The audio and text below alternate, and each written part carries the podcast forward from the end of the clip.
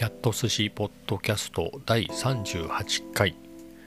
今日はねもう天気が悪かったですね。まあ予報通りなんですけどなんかね幸いだったのがえっ、ー、とね午前中って言ってもまあ11時ぐらいまででしたけれど、まあ、雨が降ってなかったのでえっ、ー、と慌ててカフェ散歩には行ってきました。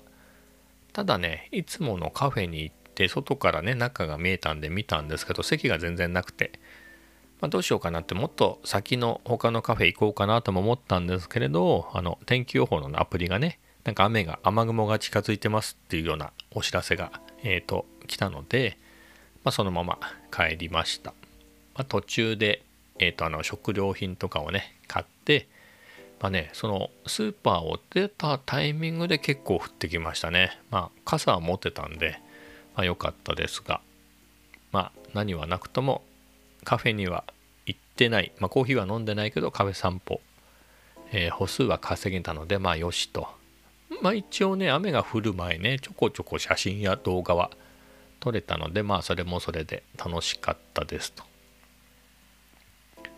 でちょっと順番があれですが、まあ、38回目っていうことでね、まあ、早いですね。えっ、と毎日やってるってことは38日やってるってことですもんね。でかつその実際にこうやってアップするまでも何回も撮ってはあげず撮ってはあげずっていうのをねどこにあげていいやらで1ヶ月ぐらいやってましたからね。まあ2ヶ月ちょっとえっ、ー、と毎日やってて。まあだいぶ話し慣れましたがまあある程度何て言うんでしょう。えっ、ー、とナレッジが溜まってきましたがある程度ねあの声を自分が思ってる以上に張らないと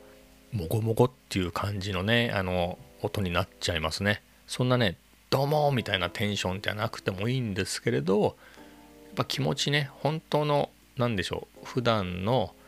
えーと、友達と話してる時のボソボソ感ではこの録音した時かなり聞きづらいなっていうのが思いました。なので、えー、家族に聞かれてはいますが、えー、とそこは、えー、気にせずですね乗り越えて、ちょっと声を張り気味で喋ってみます。今日は日曜日っていうことで、えーと、週末恒例であのウィークリーでね、えーと、週1回更新してる Vlog を YouTube にアップしました。まあ、大体の編集は昨日のうちに済ませていたんですけれど、まあ、いざとなるとねなんかやっぱりもうちょっとここ順番がどうなんだろうとかあのカットを入れとこうかなとかカットしようかなとかねっていうのがありでテロップっていうかセリフみたいなのを昨日の段階ではほぼ入れてなかったので、まあ、今日それを入れてねっていうのをやって、まあ、結局ね書き出してアップしてっていうのを34回繰り返しましたかね。いざ見たら、まあ、ミス間違いもあった気がついたっていうのもあるしちょっとどうなんだろうっていうのでね思って直したりとか。もうねそれで言うと BGM まで直しましたね。BGM であのカフェ散歩。あの毎日のねカフェ散歩っていうのはあの Vlog の中でもね、えー、それはコンテンツとして使ってるんですけれどえっ、ー、とねそこってカフェってね本物のカフェ。あそこを本当音楽が流れててそれをそのまま使っちゃうと著作権とかで侵害だとか言ってねあのクレームが来たクレームっていうんですか？警告が YouTube から来たりするのでするっていうことらしいのでなので僕はカフェのシーンとか、まあカフェに限らずですけど、そういった音楽が入ってる、他の人の音楽が入ってる場合はボリュームをかなり下げるか、もう完全に音を消して、そこに自分の作った BGM を入れてますと。で、そういうシーンで、カフェのシーンで使いやすいようにっていうので、コーヒーっていう曲を作りまして、まあ、それを毎回ずっと使ってたんですけど、1ヶ月ぐらい経ちますかね。それを毎回カフェのシーンでは使っていたんですが、それがですねえっ、とまあバイニルっていうプラグインがあって、まあ、ロジックで使ったんですけどそれを使うとバイニルというのはビニールでレコードのことなんですけどね、えー、とレコードで再生してるかのような、えー、と音質になるようなエフェクトっていうかプラグインで、まあ、ちょっと回転数に歪みができてねちょっと音程がふにゃって変わっちゃったりとか、えー、とあとはねノイズがわざと入れたりあのパチパチっていうようなねあのレコードの表面についちゃったゴミとかそういうのにそういうのを針がぶつかってカチパチパチっていうようなね音が出るとか、まあ、そういったのを、えーと、表現するプラグインなんですけどそれを使ってたんですね。でそれがね意外とそのカフェのシーンになるとそこのノイズがすごい気になっちゃって、えーと、音楽からまあわざと入れてるんですけど単に音質の悪い音の悪い映像みたいな感じになっちゃってような気がして気になっていたので、えー、と思い切ってそのバイニルのプラグインを切って、えー、ない状態でまた書き出し直して、まあ、それを使ってっていうのをしました。まあ自分ではいい感じになったなと思います。このね BGM ももっともっと使いたいんですけどね。まあ10曲ぐらいは多分あるんで、まあ、なんとかなるんですけどね、まあ、なかなか自分の思い通りのっていうのはなかなかないので磨いていきたいところまあ磨けるところだとは思うんですけれどねにもかかわらずやってないですね。まあ、ギター自体はね、まあ、2週間前になりますかね。まあ、買って毎日弾いて練習してますんで弾けますけれどなかなかそれを、え、BGM に使うところまでは行ってないです。もともとその BGM 作りがね、え、苦手だっていうのもありなんだかここはね弾いててもね全然出てこないですね。なんかチュートリアルは見てるんですけどね。チュートリアル見てもねそれは何でしょうソフトの使い方のところぐらいしか分かんないですからね。コードがこうでとかねリズムがこうでみたいなのがなかなか身についてないと難しいなっていうのでまあそれでパッドを買ってみたんですけどね。あの MIDI パッド。64個のノベーションのローンチパッド X あれでいい感じのねえっ、ー、と BGM に最適なローファイヒップホップチックな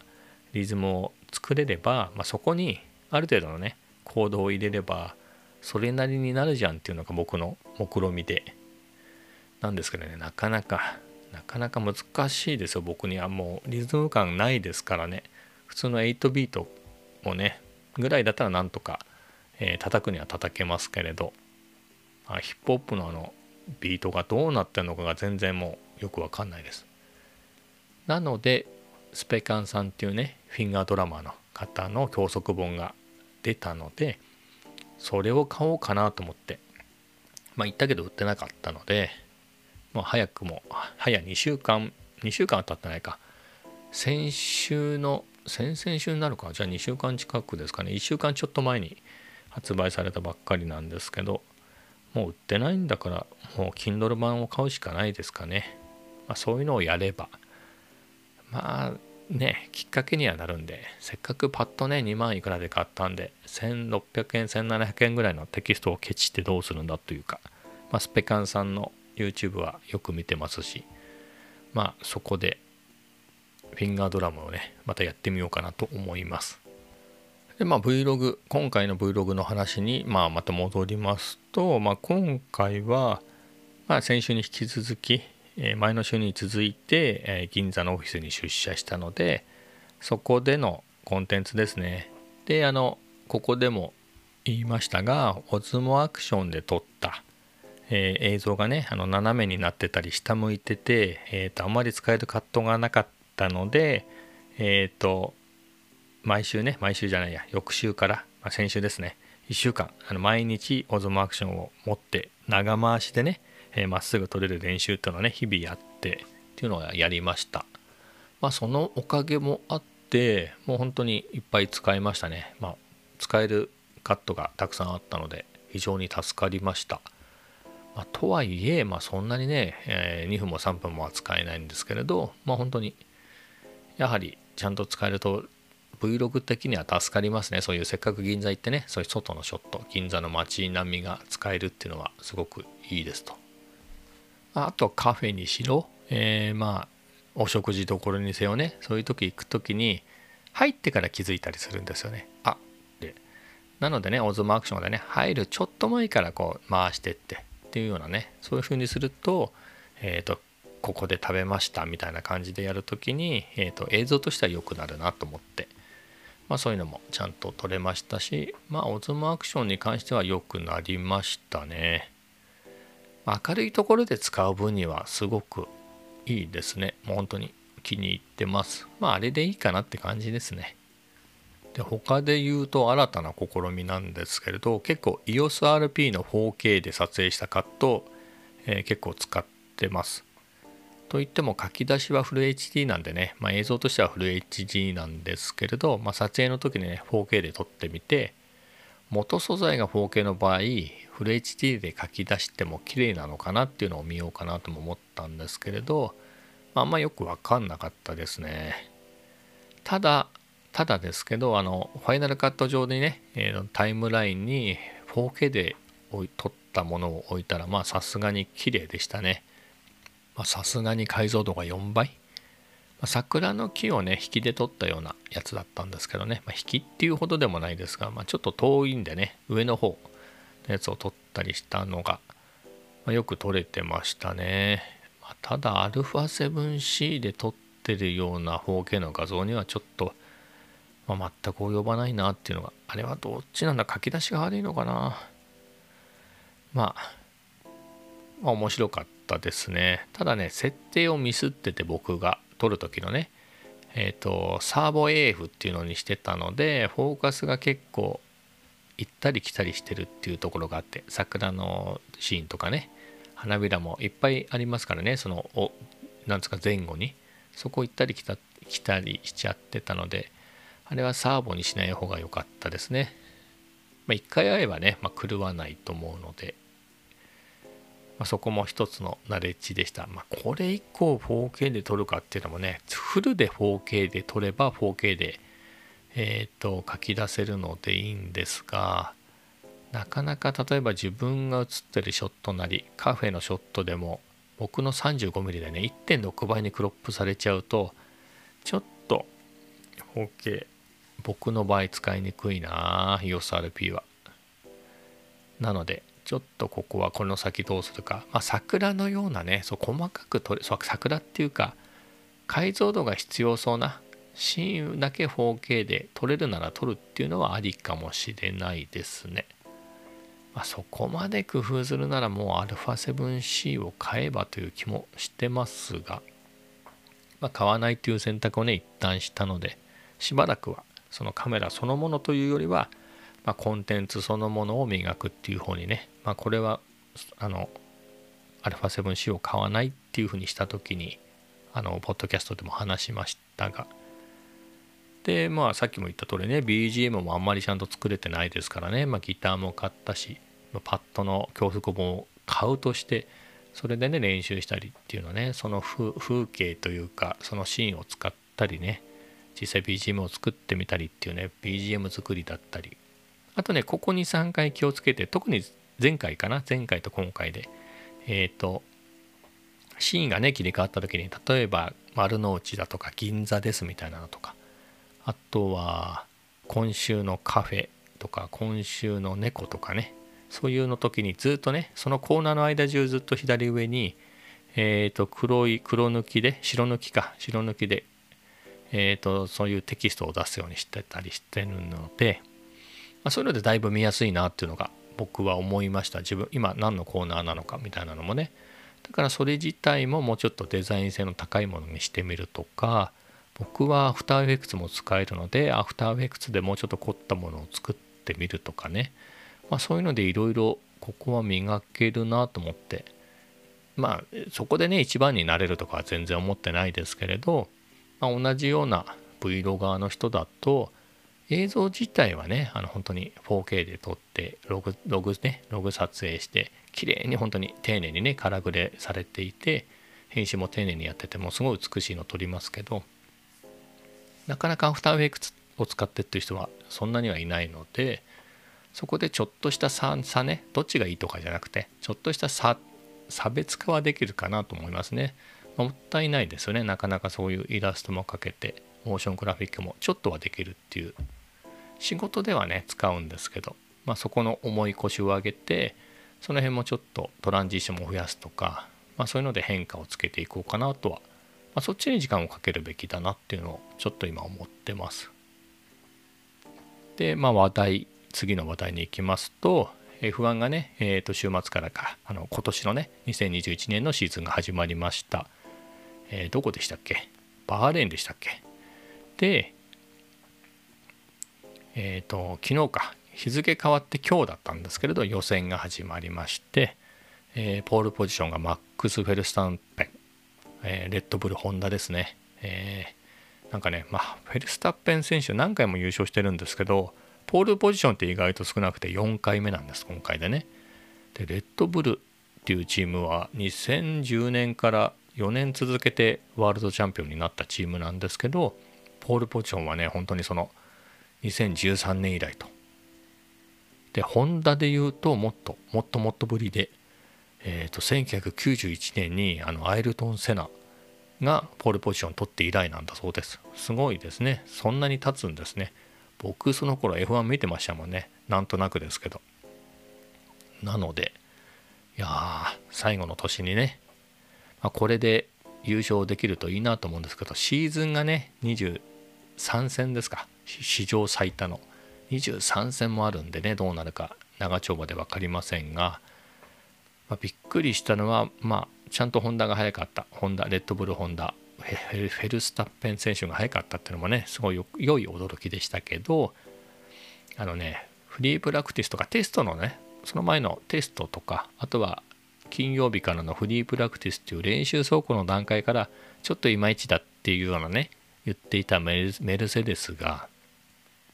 結局蓋を開ければですよ。ハミルトンがね、えー、僅差の2位予選2位で。でちょっと出遅れてた感があったバルデリ・ポッタスもやっぱり最後の最後はねあの上げてきてもう予選3番手ですもん。2位3位ですもんね。でレッドブルの方はねまあチームがね移籍したばっかりでマシンに慣れてないっていうのもあるんですけれどセルジオ・ペレス選手は11番手ですよ確か間が空いちゃいますからね2台のねメルセデスが1台のねレッドブルを追う形になるんで戦略的にね戦略を分けてくるとねえっ、ー、と逆転されるっていう可能性は高くなっちゃいますもんね。ペレス選手はかなりもともと速い人なので追い上げてくるとは思いますが他のチームも速そうでしたね。なんか去年全くダメだったフェラーリが。4位ですもんね。ルクレール選手が4番手、まあ、5番手がホンダアルファタウリホンダのガスリー選手。すごいですね。アルファタウリ。今年早そうで。ちょっと楽しみですここも。なのでまあどうなるか。今日の深夜だと思うんですね。やっぱ12時ぐらいかな。まあそれぐらいからあの第一戦がね本戦が始まるんですごく楽しみですね。まあフェルスタッペン選手が優勝するっていうのはねもうしてくれたら嬉しいなと思いますけれど、まあね、メルセデスも好きですよ僕。あのグランツーリスモでねルイス・ハミルトンチャレンジっていうあの追加のオプションのね、えー、もうデータも買ってハミルトン選手のこともちょっと親近感をね一方的に抱いてますからという意味では好きなんでまあ本当歴史ですもんねこれが史上最多のワールドチャンピオンを見るっていうのが。いつ以来？だってシューマッハが7回取った。7回というか6回目を取った時かですかね。ファンジオか誰かが5回だか取ってたのが最多ですもんね。それを破った時は見てました。だからそれ以来でね破られるっていうのを見て。いやさすがにこの後は7回を破るなんて絶対ないだろうと思ってましたからね。このチャンスを逃したら生きてる間にはもう見れないかもしれないですねさすがに。しかし、まあ、そろそろねもうもう毎年毎年メルセデスが圧倒的に速くてもうずっとダブルタイトルを取ってるっていう状態をねもうかなりもう見分けましたからね。ここはレッドブルホンダに頑張ってほしいっていうのはありますけどね。まああとね楽しみで言うとまあアルあえっ、ー、とアルピーヌ。アルピーヌ F1 のフェルナンド・アロンソ選手がね復活しましたからね。調子良さそうでしたね。マシンはそんなに速くなさそうですけれどさすがアロンソ速いなっていう感じでしたね。なので表彰台は難しいのかな。なんか1回ぐらいね、去年もね、リカルド選手が表彰台登ってましたから、ね、その勢いのままね、いけるといいんですけど、今年あれなんですね、去年はフェラーリがすごく遅かったんだけど、今年なんか開幕戦の予選もまでの見る限りで言うとフェラーリがかなり復活してる感じがあるのでちょっと厳しいかもですね。去年はフェラーリがね表彰台に乗らあまり乗らなかったのであのチャンスがね他のチームにもありましたけど今年はバンバン乗ってくるんだろうなっていう感じもあるし。アルファタオリも早いですよね。ガスリーが5位でえっ、ー、とアロンソが7番手ぐらいですもんね予選で。っていうことはアルファタオリにかなわないかもしれないですね。何せ予選でねメルセデスより速いレッドブル。1戦だけですけどね今のところ。のエンジン同じの積んでますからねアルファタオリは。ピエール・ガスリー選手も。何年目ですかねもう3年目ぐらいになるんですかね。1回で戻ってから3シーズン目ですもんね。もう慣れたチームですから。いやそう考えると、まあ、頑張ってほしいですけど皆さんに。他注目で言うと、まあ、僕はもうスペイン語が趣味なのでスペイン語系のしてね。さっきのフェルナンド・アロンソ選手もそうですけどあとはセルジオ・ペレス選手ですね。なんといってもトップチームのレッドブルだし。今回はねまだ移籍の初戦目でまだちゃんとしたテストがねテスト制限とかもあってあまりレッドブルのマシンで走り込めてないのでシーズンが進むにつれてねきっとすごいベテランなので乗りこなしてきてどんどんどんどんまあ、優勝も全然するんだろうなと思うんですよね。優勝は全然絶対今年またするでしょうねっていうドライバーだし、まあ、あとは角田選手ですね。フリープラクティスの1回目ね2番手のタイム出してましたもんね。まだまだねほんとそれこそペレス選手はねあの去年までね違うチームで F1 ずっと走ってたしアロンソもねあのブランクがあるとはいえあのワールドチャンピオン2回取ってるぐらいの人なのでねまあ、そういう人でも新しいチームでねなかなかっていうところなので、まあ、そういう点では角田選手シーズンが進めば進むほど乗りこなしてきて、まあ、ガスリン選手もねめめちゃめちゃ速い選手ですからまあアルファタオリホンダも楽しみでひょっとしてうまくいけばね表彰台今年デビューイヤーで表彰台もありえるかなと、まあ、まずはねあの本当今日のね開幕戦でまあ、10位以内に入ってポイントとか取ってくれたら嬉しいなと思ってそこは、まあ、まずは感想でね感想ですけどでもアルファタオリ早いですからね。角田選手も早いしで、まあ、10位以内に入れてポイント取れたらいいなと思いますね。あとはまミック・シューマッハ、まあ、すごくねもう F2 のチャンピオンですからね、ま角田選手とどっちが速いのかっていうのは分かりませんけれどなんかカテゴリーが新しいカテゴリーに来た時の1年目があんまり順応するのが遅いんですよね今までで言うと。なのでそこは心配なところはありますがプレッシャーっていう面ではねハースがねそんなにそんなにっていうか、まあ、ビリから2番目ぐらいのチームでしかも、えーと、今回ねお金がないからなのかマシンは去年ほぼ去年のままですみたいなマシンを使ってるので、まあ、遅くても叩かれないっていうところはねでチームメイトはちょっと僕も注目してるマゼピンマゼピン選手なので、まあ、そうそう負けないでしょうっていうのはねこれがね去年のグロージャン選手とか、えっ、ー、と誰でしたっけ名前が出てこないんですけどもそのどっちかとかだとね、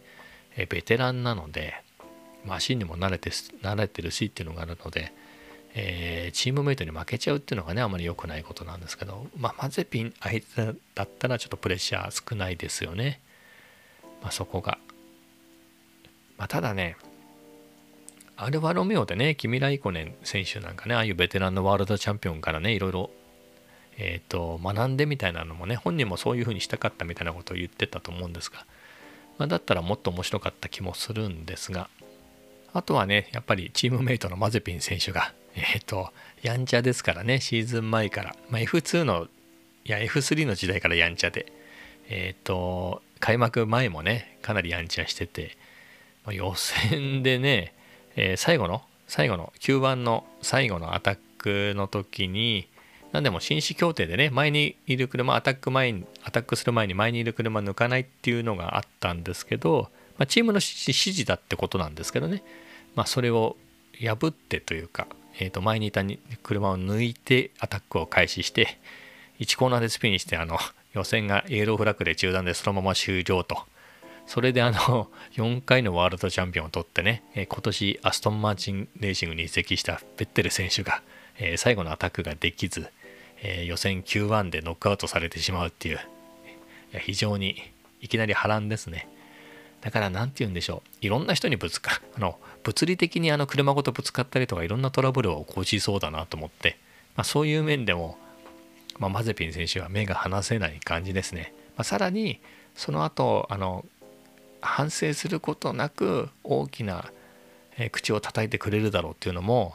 まあ、すごく楽しみですね。何でしょうあの遅いフェルナンド・アロンソみたいな感じですかね。アロンソ選手もかなり辛口なねコメントしますもんね。まあ、なのでそういう面でもマゼピン選手は僕はそういう意味でだけ注目ですけどねあとは、まあ、ラッセルもねラッセルジョージ・ラッセル速いですけどね速いドライバーってことはもう分かってますけどまあねマシンがねウィリアムズですからね特にですよねまた、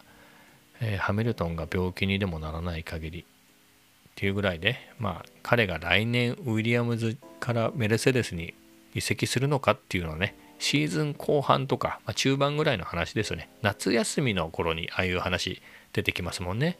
まあ、シーズンのね初っ端にね、えー、もう移籍しますみたいな話が出る時もありますけど普通はねあの夏休みとかその辺ぐらいかあとは後半にね出てくる話なんで。まあ他はないですかね。あとはノリス選手ですかね、マクラーレンのランド・ノリス選手。なんか、去年はね、エースドライバーとしてね、走ってましたからね、かなり速い人なので、えっ、ー、とね、ネットフリックスオリジナルの F1 のね、ドキュメンタリーの第1シーズンで、確か僕の記憶が確かなら、本当最終話で、えっ、ー、と、来年からね、18歳のランド・ノリス選手がマクラーレンに加入しますみたいなんでね、で、そのファクトリーを訪れてみたいなシーンがあったような気がするんですけどもうねあんなにノリス選手も速い上にかなりねあの時かなり厳しかったマクラーレンがねもう去年3位ってねかなりの強豪にね復活してるっていうのも面白いですよね。そこにあのすごい明るくてグランプリウィナーのダニエル・リカルド選手も、ね、ジョインしてマクラーレンもね速いチームだし楽しみだし、まあ、そこから移籍してフェラーリに行ったカルロス・サインズ。もうスペイン人ですからね。僕はスペイン語が大好きですから。あとは昔ラリーなんかも見ててねあの、